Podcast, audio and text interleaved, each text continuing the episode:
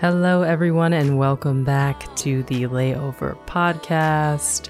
If you are not subscribed already, go to layover.com. You will not miss any updates regarding the podcast, book recommendations from yours truly, as well as some of my favorite quotes and excerpts of all time. So, if you haven't already, go to layover.com. And of course, if you like the podcast, give us a thumbs up, a comment, a review on whatever platform you're listening to this on. Every single one helps immensely. Without further ado, in episode 28, I share a story about the surprise ending to a very tumultuous relationship in my life.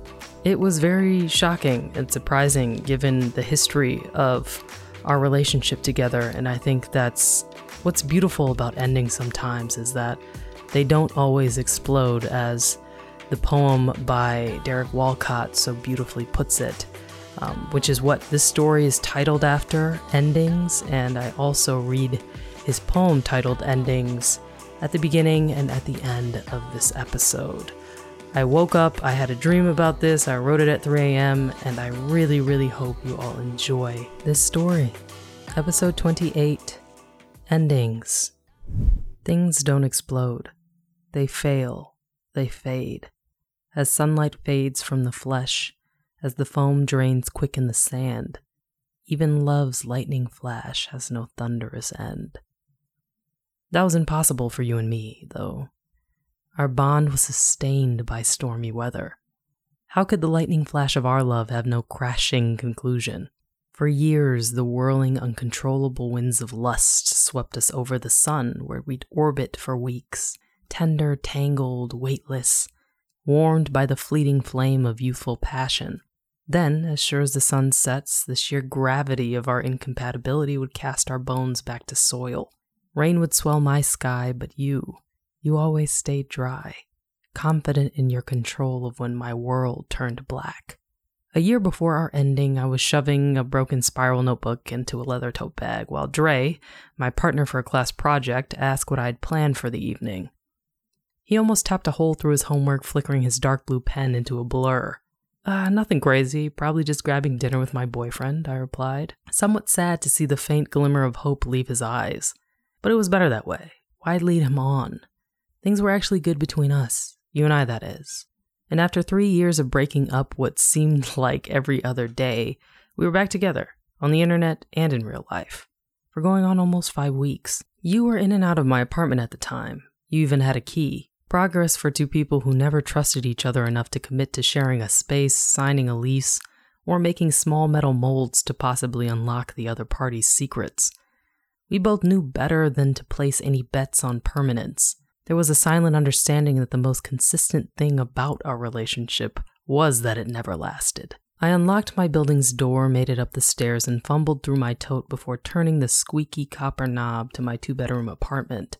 You were usually already waiting inside on Thursdays, so I called your name once, twice, and three times before sticking my head in both rooms to see if you were sleeping. Nothing. I threw my bags on the couch, then checked every pocket, searching for my phone, tapping jeans, then jacket, then jeans again. Maybe I missed her calls or texts on the car ride home. I took off my coat and shook the center, my phone tumbling onto the matted brown carpet. The screen lit up. I scrambled to pick it up. No texts, no missed calls, nothing.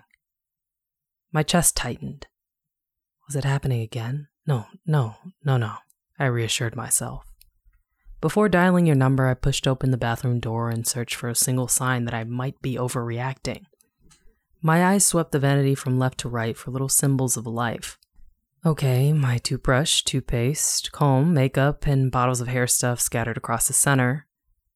But not the toothbrush you borrowed last night, the one that was drying on that sloppy stack of paper towels.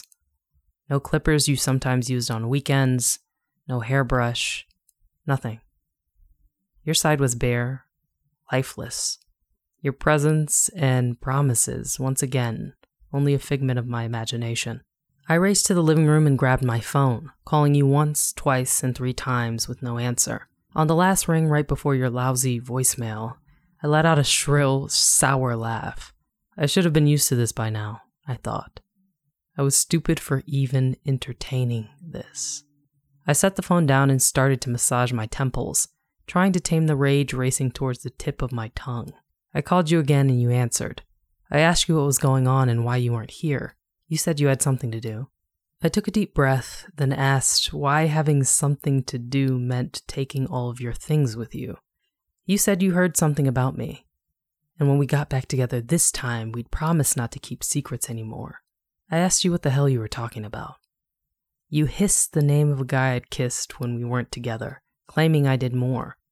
I told you that wasn't true. You called me a liar and easy, amongst other things, and I called you a stupid motherfucker, amongst many things. A swift lightning flash before my world went black. Six months before our ending, I was walking to a parking garage from a friend's place. She lived across the street from little boutiques and shops and pubs.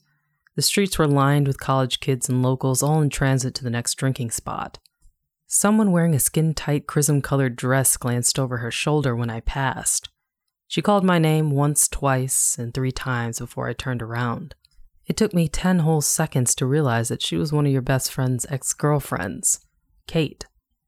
Kate pulled me into a hug and asked me how I was. I said I was good, and I meant it. I asked how she was.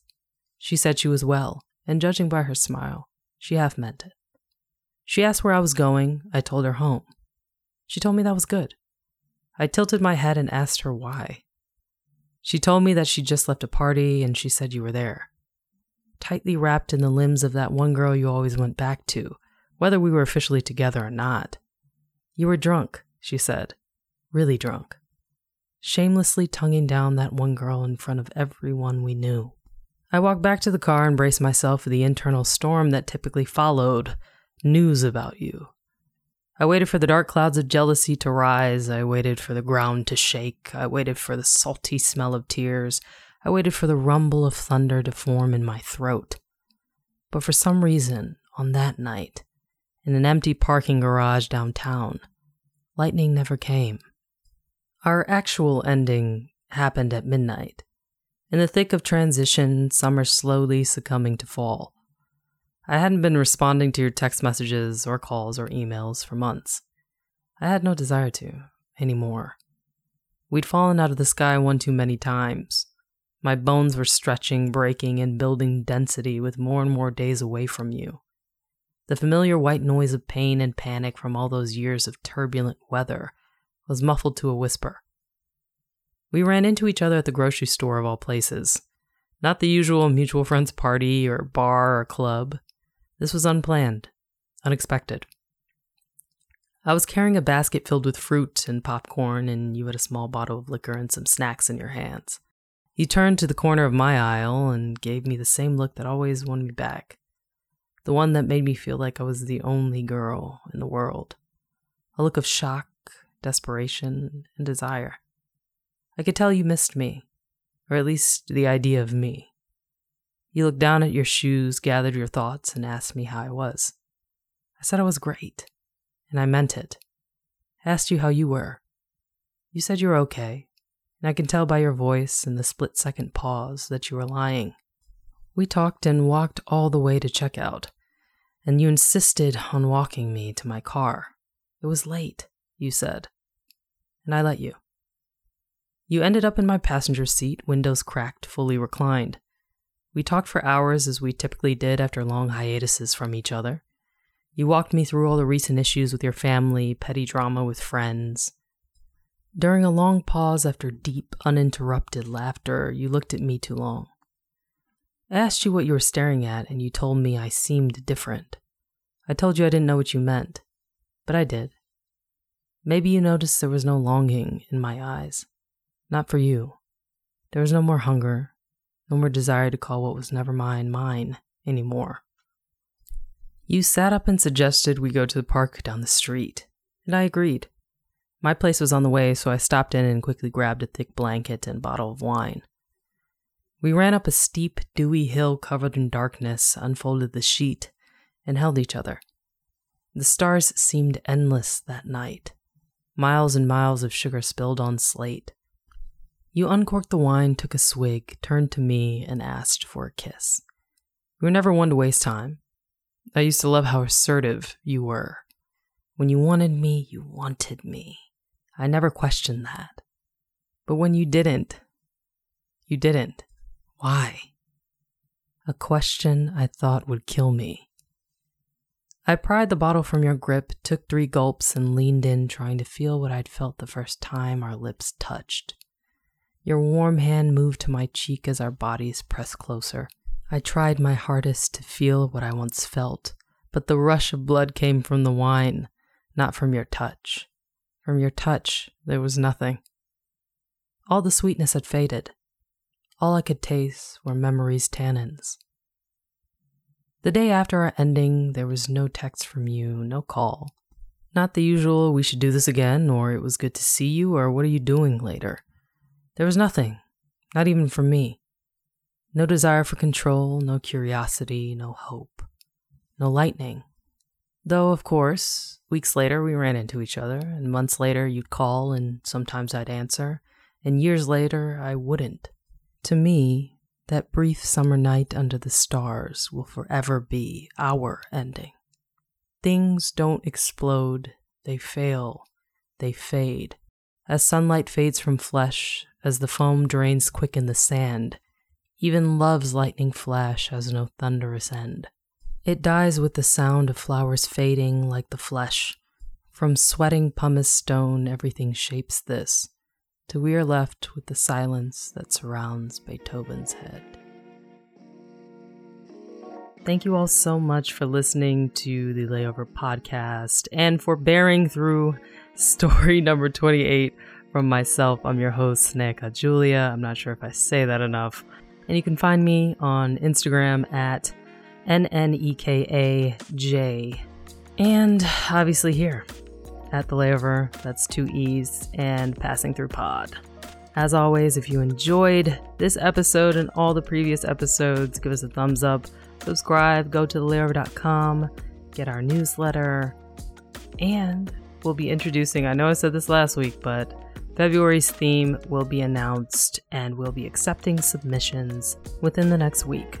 I'm very excited about this topic. I think we are going to get a host of beautiful stories. Thank you for the support. Thank you for listening. Appreciate you all so much. See you next week.